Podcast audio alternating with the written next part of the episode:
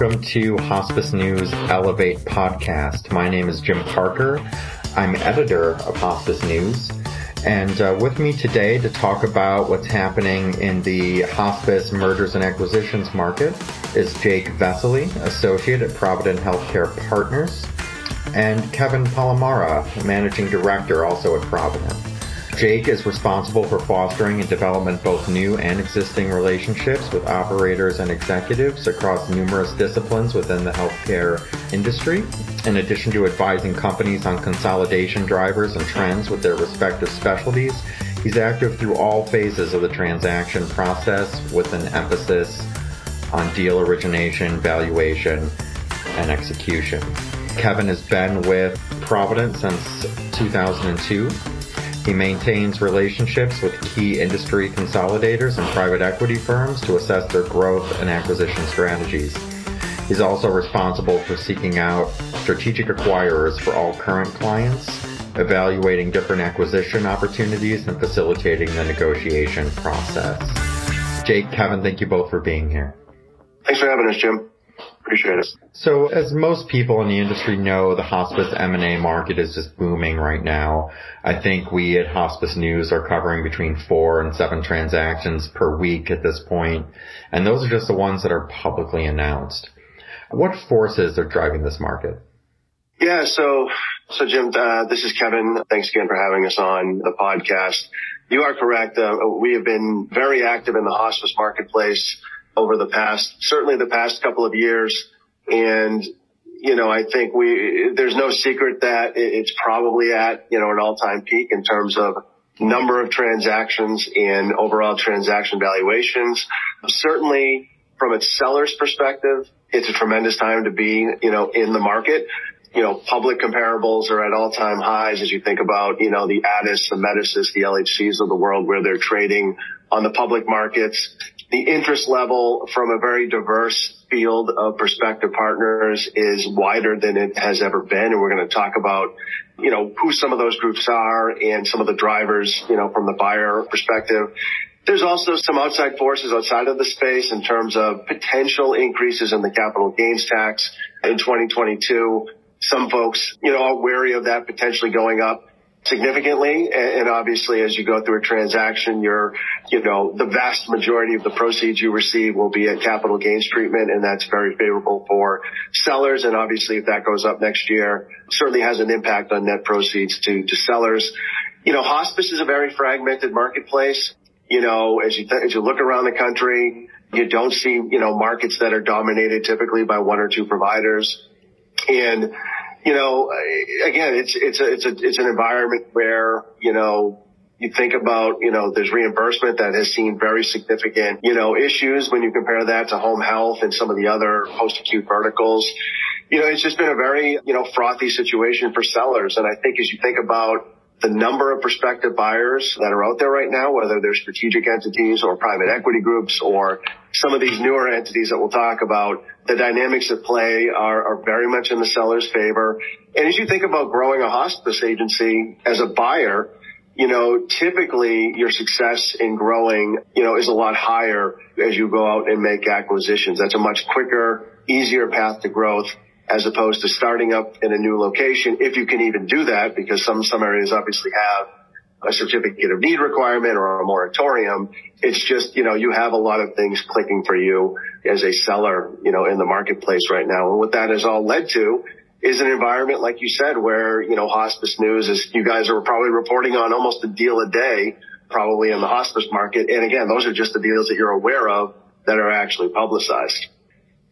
So can you maybe add some color about some of the key trends you're seeing in this activity, you know, any patterns that you're observing? Yeah, sure. I'd be happy to touch on that, Jim. And I think one thing that would be important is to kind of touch on just some of the macro trends we're seeing, you know, in hospice in general and kind of why that's driving M&A activity. So if you take a step back, you know, I think what we've continued to see in the hospice market as well as the home health market as well is, you know, a continued increase in demand and expenditures year over year, which is really driven by, you know, the aging population, you know, an increased pressure, you know, from a society perspective in terms of finding lower cost alternatives to care. You know, each year the healthcare expenditures are increasing, and it's really a driving factor for, you know, payers and health systems in general to find a lower cost alternative. And hospice care and home-based care really offers a great solution for this. And then additionally, patients, you know, really have a desire to receive care in their home or outside of a, you know, traditional institutionalized setting. So, you know, these kind of tailwinds in the space are really driving, you know, investor interest from both strategics and the private equity community. You know, furthermore, as Kevin mentioned, you know, earlier, we continue to see a very highly fragmented market where there's a large number of smaller independent providers across the country with really, you know, the larger organizations only making up a small portion of the overall market share. So it's really a great environment for consolidation and some of the roll-up plays that you see in the private equity world. And as a result, you know, we're kind of seeing an enormous amount of inbound interest, you know, from both private equity firms and strategic consolidators. You know, I think this year we've received more calls than ever from, you know, private equity firms, search funds, SPACs, you know, you name it, that are looking to, you know, either enter the hospice space or, you know, just increase their market share for their existing platforms. You know, we saw, you know, several large private equity exits at the end of 2020, you know, with St. Croix and Care Hospice. And, you know, there's rumors of multiple other large private equity backed groups that are entering the market this year that, you know, private equity firms are, you know, making very aggressive runs at, you know, in order to establish new platforms.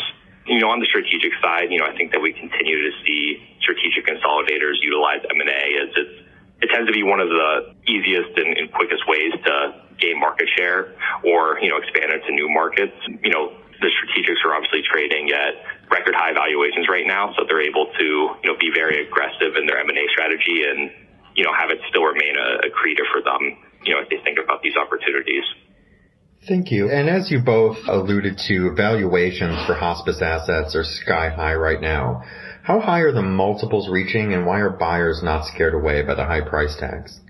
Yeah, this is obviously, it's been an interesting environment in terms of valuations right now. And not everybody is reaching, you know, I'll just caveat that by if you're a seller listening to the podcast right now, you know, there's certain dynamics at play that are leading to these types of valuations.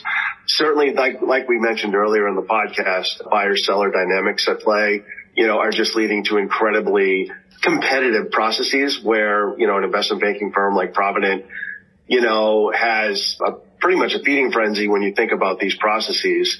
For quality, you know, agencies that have developed scale and density in key markets, you know, we're certainly seeing valuations north of 10 times EBITDA. And when I say EBITDA, that's earnings before interest, taxes, depreciation, and amortization. That's typically the standard that a strategic or a private equity group will use, you know, in terms of valuing, you know, a hospice agency.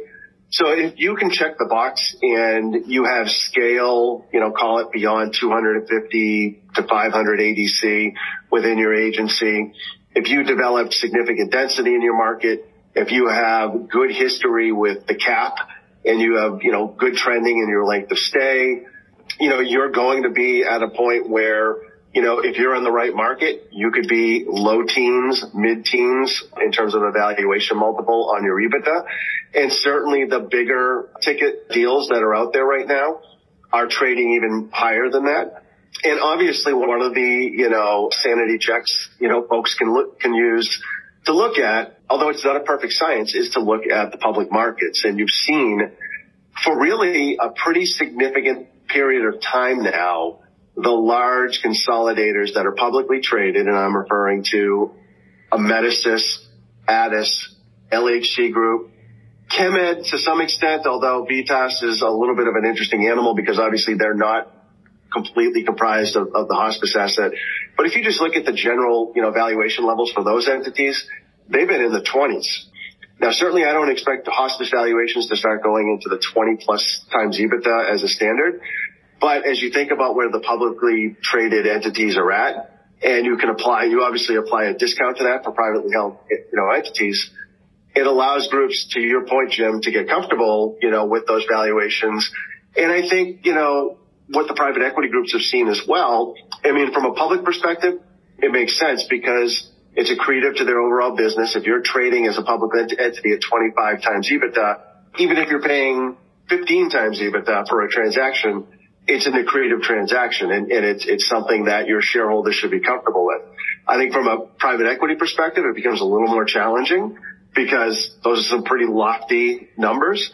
But I think what they're also saying on the back end is we might be paying 10, 12 times EBITDA or more for what they might consider a smaller hospice opportunity.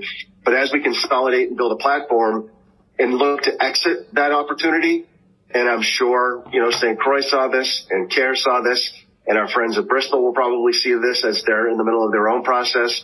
They're probably looking at a substantial valuation on the back end that, you know, is probably high teens, maybe even at some point, you know, approaching 20 times EBITDA. So that's how groups are able to justify that. I think as you think about where the public markets are at and where, you know, private equity groups can get comfortable with, you know, not being publicly traded and looking to ensure that, you know, if they make an investment within a hospice entity, that there's a meaningful return for them, you know, down the road. And typically for private equity, they're looking at about a 5-year window. Now, who's participating in these deals? You've mentioned some of the major players, but what are you seeing in terms of volume involving private equity buyers versus strategics? I can start, and Jake, you can fill in, but I'd say if we're working on an engagement with a client who is open-minded to exploring all of their options, you probably have a mix of publicly traded, you know, strategics. There's probably about 12 groups that fit in that bucket. Now, that's the bucket where you're talking about the Addises, the Amedisys, the LHCs, the Kindreds of the world, you know, in some of the groups that are publicly traded. Then you have a secondary bucket, which is kind of quasi-private equity. It's those established entities that have private equity backing. So that would be Care, that would be St. Croix, that would be Bristol, that would be Traditions with their backers at Dorilton. And that's a bucket of probably, Jake, you know, what would you say, 20 or 25 legitimate consolidators fall within that bucket? Yeah, I would say so. And, you know, you even have consolidators that, you know, may not have a hospice arm today, but I think that as we see investors look to try to capture the full continuum of home-based and of life care, you know, you really start to see, you know, you may see some groups that only do personal care or only do, you know, skilled Medicare, you know, start to take a serious look at hospice. And I think that, you know, as a result, we're seeing a growing investor pool, you know, because of that. Yeah. And then the final bucket would be traditional. And again, I'll put traditional private equity here.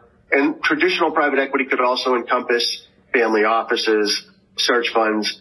That's a very, very large bucket, Jim. You could, you know, an uneducated investment banking firm that maybe doesn't look at the space could probably go out to like 300 groups in that bucket.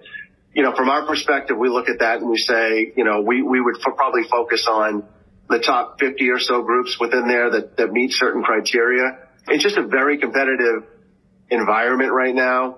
And if you're a private equity group and you're looking at an opportunity within hospice, you know that it's going to be competitive from a valuation perspective. So you probably need to bring something to the table beyond, you know, just capital, because obviously you're going to have to be competitive from a valuation perspective.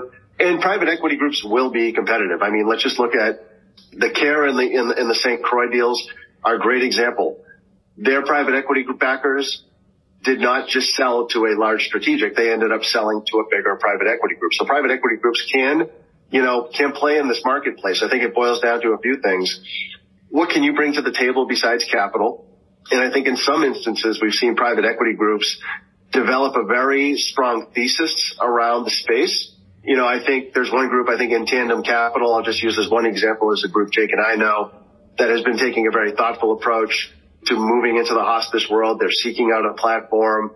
You know, when we talk to a group like that, they're very thoughtful in their approach. They bring a very strong game plan to the table. And they also are working with, and confidentially can't name who it is, but they're working with operators in the space. You know, usually a former CEO, COO from maybe a company a hospice organization that had been consolidated with an individual who might be outside of a non-compete. That just brings them a little bit more value to the table. And again, I would also tell our friends in the private equity world, it's just so important to build relationships these days. try to get out ahead of groups that are going to market. So when they do engage with a group like Provident. You've got an existing relationship in place that will certainly help give you an advantage, you know, as you think about positioning yourselves. And again, you know, Jim, like we said, it's just a very, very competitive environment right now. Excellent. Thank you. And are you seeing, you've mentioned some of these, but are you seeing more of these, I guess what you could call non-traditional buyers looking for hospices like search funds, family offices, the special purpose acquisition companies or, you know, SPACs and so forth? Yeah, I think, you know, from our perspective, we haven't seen a SPAC, which stands for Specialty Purpose Acquisition Corporation. Basically what a SPAC is, it's a shell company that's formed with the intention of merging with an entity of a certain size, and it's typically over $100 million. And then you will become a public. Basically, it is a different path to an IPO. We haven't seen that yet within hospice. I do think we will, though. I think there's a very good likelihood that one of the larger private equity-backed groups could be enticed by one of these specialty purpose acquisition corporations who tend to offer very attractive valuations, even beyond the valuations we're talking about, and end up in the public arena. So we're not going to see, I don't think we're going to see 10 of those deals, but if we saw maybe 1 to 4 publicly traded hospices come out via this SPAC, that would be very interesting. And again, Kindred, you know, has also mentioned spinning out their hospice, you know, assets, and that could be a new publicly traded entity. Family office is an interesting one because that is it's a non-traditional, and it's similar to private equity, but it's typically high net worth individuals providing capital in a similar model to private equity. The difference typically with family offices, and some groups really like this, is they typically don't have a set hold period. They're much more flexible. If you want to partner with them, they might say, look, we could be invested with you for the next 10 years or more. We don't have a timeline, whereas with private equity, you typically run into a situation in which they have to monetize their investment within a 5-year period to satisfy their limited partners. Search funds, not a huge fan of search funds from our perspective. Typically, search funds are non-committed capital with very knowledgeable, typically former private equity investors or individuals that are looking for a different model. But, frankly, in a very competitive hospice environment right now, we would not probably want to, engage with search funds because I think right or wrong. And if there's any listening to the podcast, I apologize for maybe the analogy, but I think you look at it this way. Private equity groups and strategics, let's just imagine you were selling a house. They're coming in with offers that are all cash offers or fully committed financing offers versus somebody else coming in and putting an offer in for that same house saying, I don't have a pre-approval. I don't have anything really from a financial institution, but don't worry. I really like your house and I'll find a way, before we get to the closing table to pull together the funds. They might not like that analogy, but I think that's a pretty simplistic way of thinking about, search funds and how we view them. They certainly have a place in other markets, but I think right now, if you're a high quality hospice, it's a little bit riskier road to go down when you should have many, many more attractive options in front of you. And what are some of the characteristics that tend to make a hospice attractive to buyers? What is whetting the appetites of potential investors? Yeah. I think this is probably one of the most common questions we get from, potential clients who are, exploring transaction opportunities for their organizations. And, there's really a few key components that increase valuation in these transactions and separate groups from, one another or make themselves, true platform opportunities. And yeah, I think the first one is, simply just size and scale. Groups that have a significant census or, revenue, will simply drive a higher valuation than, smaller organizations, especially when you're thinking of private equity firms looking for a platform investment. Typically, they have minimum thresholds from a revenue and EBITDA perspective in order for them to make investments. So, obviously groups that are larger, will command a premium multiple. As you dig in a bit deeper, I think that, what separates groups from one another as well is, have they made investments in their infrastructure? So, has the group made investments in things like their IT department, their HR department, and These are extremely important as you think about, you know, investing into a company, you know, with the intention of scaling it and growing it into, you know, new geographies. You know, you really need to have all of these, you know, attributes in place in order to be successful in that.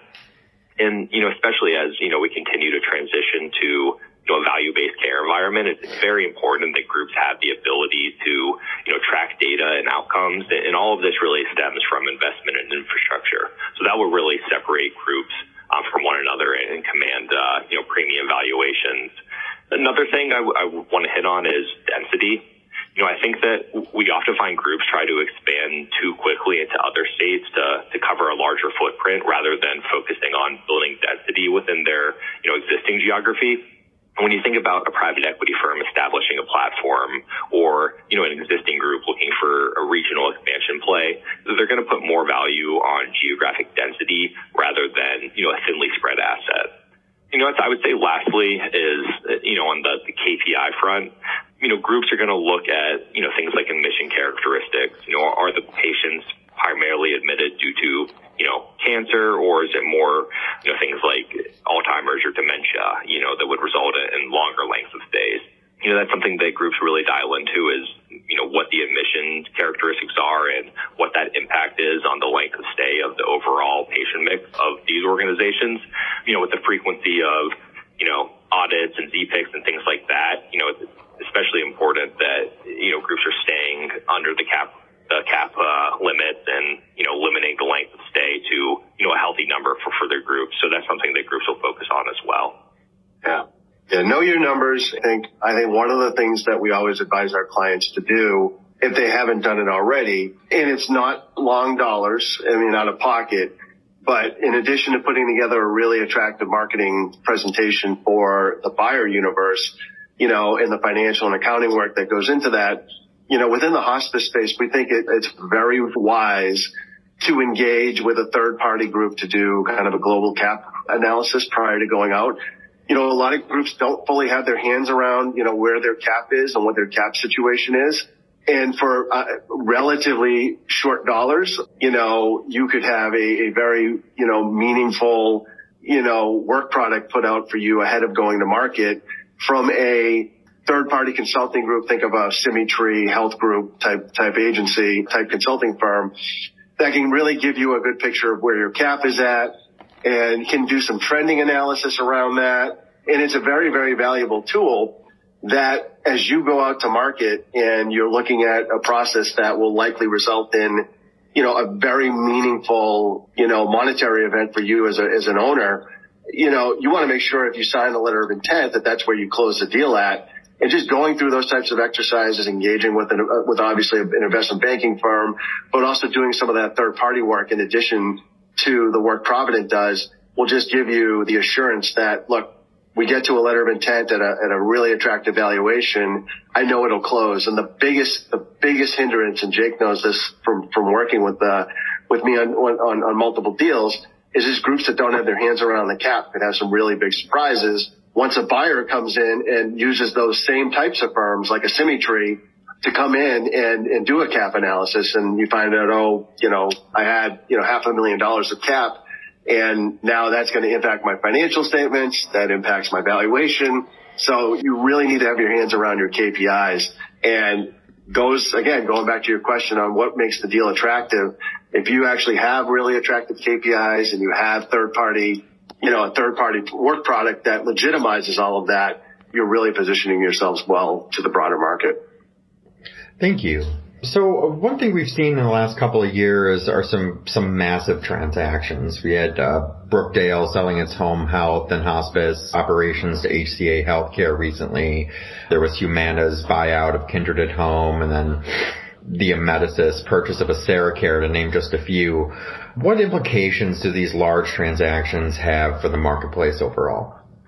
Yeah, these large transactions, Jim, are just driving competition. You know, it's such a different market than it was. And again, I've been doing this for about 19 years. I think about 10 years back when it was like, you know, your consolidators were basically, and some people don't even probably remember these names. You had Odyssey, you had VistaCare, Vitas, Gentiva, and it was a smaller marketplace, hospice focused buyers. Now what you're seeing is all the legacy Medicare home health groups are in hospice in a big, big way. You have a prevalence of private equity, and you have groups like, let's just use LHC Group as an example. 10 years ago, LHC Group was probably, a sub-$100 million enterprise. They're a multi-billion dollar enterprise today down in Lafayette. And the amount of capital that these groups like, LHC have and these private equity backed groups are creating massive competition. I think you saw Amedisys was a very, very much a first mover, probably along with legacy Gentiva, in the public markets. And so you probably saw going back 5 years, Amedisys was kind of the dominant player when it came to those bigger deals. And when I say bigger deals, I'm talking $75 to $100 million or more. Now, when you get up to a deal that's north of $100 million, the market is so ripe with consolidators with significant backing because, you've only mentioned a few deals, Jim, but more recently, we saw what happened with Seasons. We've seen BrightSpring, which is, some folks probably remember as the legacy ResCare group, has moved from a very heavy Medicaid model to a very diversified, I don't even know what you would call them, but they cover the entire continuum of care, anywhere from pediatrics to Medicaid to Medicare home health, and now they are making a big splash in hospice. We've seen what, Addis has done. 5 years ago, Addis entering the hospice arena would be crazy. Nobody ever thought a Medicaid personal care group would make such a dramatic move into hospice care, but Addis has made two or three of the more sizable acquisitions. So what you're just seeing, Jim, is just this prevalence of groups that are moving away from a single care setting. And I guess the only group you could really look at that is really stuck to their guns is Vitas. They are hospice focused. They remain hospice focused. They're not very acquisitive, and they kind of stay in their lane. Everybody else, they've spread out, and now they don't even have two legs to the stool or three legs of the stool. You have certain groups out there that have four, five, six legs to the stool, and they're even adding on to that with new offerings. Hospice, though, remains kind of the gold standard for M&A, though. And when you think about the number of consolidators that can reasonably complete a transaction of $100 million to $1 billion. 5 years ago, that was probably less than a handful of groups that were out there really looking for those types of deals. Today, that same opportunity, you're probably going out to a qualified buyer universe of 50 to 100 plus investors and buyers. What are M&A stakeholders watching for in the hospice space right now? I know there's, forthcoming, at least possible transactions related to Encompass Health and Bristol Hospice, and you mentioned, Humana spinning off and potentially selling the Kindred Hospice segment. What do you have your eyes on? Yeah, so from the M&A marketplace, in terms of what analysts that we talk to that cover the markets, especially on the public side, you touched upon it a little bit, which is, where do things end up going with some of these mega deals? And will we have some new public entities in the hospice landscape in the next 12 months? I think we will. And, you could see an Encompass do something. Encompass could do a lot of different things. We've heard, that legacy health self group is going to be looking to split up the post-acute from the inpatient, so that you could see a new publicly traded entity via a SPAC. You could see them merging with a non-traditional hospice buyer. There are several SPACs that have a pretty dedicated thesis to in-home care with a very strong focus on hospice. So like I said, it wouldn't surprise me if someone, maybe like a Bristol, I'm just completely speculating, enters the public market through a SPAC, because they really fit right within the sweet spot of what some of these SPACs are looking for. There's a lot of, private equity groups that have developed pretty significant scale in the hospice marketplace that have been around for a long time. So it'll be interesting to see if those deals go out for their secondary events here over the next, 6 to 12 months. I'm sure we're going to see some things that might surprise folks that pop up in the next 3 or 4 months, because some of these private equity groups are having the same concern about capital gains that a founder-led business is having right now. And so what you might see is, oh man, you know, XYZ Hospice ended up doing a sale in December, and you know, their private equity group just invested in them, you know, 1 or 2 years ago. So I don't think, Jim, you're going to see any kind of slowdown in the activity on your website with the press releases and the news. And I can tell you Provident's working on a couple of deals of meaningful size and scale that hopefully will be announced here in the next couple of months. But yeah, I think the questions you're asking are the same ones we're getting from some of the folks that cover the public markets. And I just don't see there being any real slowdown. Now, you are running out of really big providers, but, you know, I'd say if you look at the top 10 list that you guys put out every year, like the top 10 hospices, that certainly has changed pretty meaningfully since the last time you put out a list, because, you know, some of those groups have combined with some of those groups within the top 10 have combined. Some of those groups have come within, you know, other organizations that were probably in the top 20 or 30 and vaulted them up to the top 10.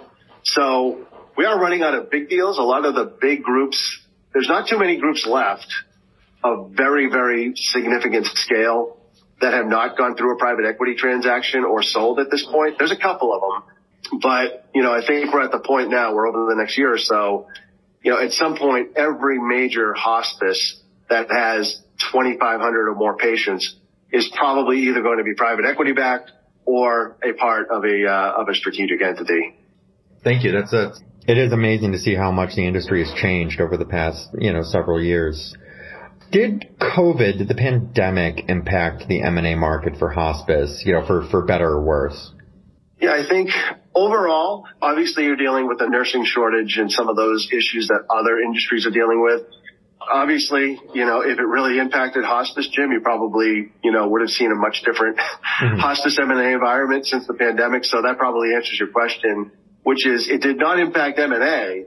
It certainly impacted the way that these groups have to do deals. Now, PPE and all of that is less of an issue than it was at the early stages, because we completed a pretty large deal right in the middle of the pandemic at the height of it. And that, you know, those are the kind of things they were worrying about. Obviously, you know, the discharges or deaths went up pretty significantly for hospices at the height of the pandemic. Length of stay was going down, for obvious reasons. I think if you think about where did it impact folks, where it's not having as much of an impact now, the hospices that had more of an exposure to the skilled nursing facility environment, for obvious reasons, you know, obviously we're not seeing skilled nursing facilities really struggled, and that did impact, you know, the groups that we know that had a more meaningful patient population within facility settings certainly saw a short-term reduction. But I'll even say on the flip side to that, you had a group like St. Croix, who, from our knowledge, had a pretty meaningful component of his business in the SNF and still had a wonderful transaction right in the middle of the pandemic and continues to be a tremendous platform. So those are some of the areas where COVID has hurt. I know from a staffing perspective, you know, some of our groups that are doing palliative care is a big part of their operations have kind of had to, you know, be nimble with their model of care. But again, but this relates more to some of the staffing issues, which are more prevalent across the entire healthcare landscape. And now, in addition to, you know, as we've talked about the range of companies and investors that are buying up hospices, are you also seeing hospice providers purchasing other types of organizations like home health or personal care, PACE, and so forth? I'm thinking of the Amedisys purchase of Contessa as one example. Do you see this as a developing trend? Yes, absolutely. You know, I think what we've seen and what we'll continue to see is an ongoing shift of healthcare services into the home, as, you know, in most cases, it's the most cost-effective setting for patients to be treated. You know, with these trends in mind, providers are going to continue to utilize M&A in an attempt to capture the entire continuum of care services that are home-based, you know, including, you know, the very expensive end-of-life care. And Jim, I'm glad you brought up the Contessa deal. You know, I think that in addition to that, I really think the future for home-based care, you know, including hospice care, is going to be about, you know, taking on and treating the high-cost, higher acuity patients. And I think the Amedisys Contessa deal is a great example of this. You know, another deal that, you know, was recently announced was the partnership between LHC Group and SCP Health. You know, both these transactions are an attempt for, you know, home care or hospice providers to build out their hospital at home and SNF at home programs, again, to, try to provide, a cheaper alternative and better care for, those higher acuity, higher risk, more expensive patients. CMS has, publicly committed or announced, an ongoing transition towards, value-based, reimbursement care. And there's really going to be a premium for companies that are able to take on the risk and deliver a proven cost savings, in these care settings. So I think that, you're right that we're going to continue to see this trend evolve over the next couple of years. And I really think we're going to continue to see hospices start to branch out into a variety of different service lines with an emphasis on the higher acuity patients. Excellent. Well, gentlemen, thank you both so very much for your time and for your insights. This was a great discussion, and I really appreciate it. I'd also like to thank all our listeners who tuned in for this episode. Kevin, Jake, hope we talk again soon. Thank you. Thanks, Jim. Yeah, thank you, Jim. Take care.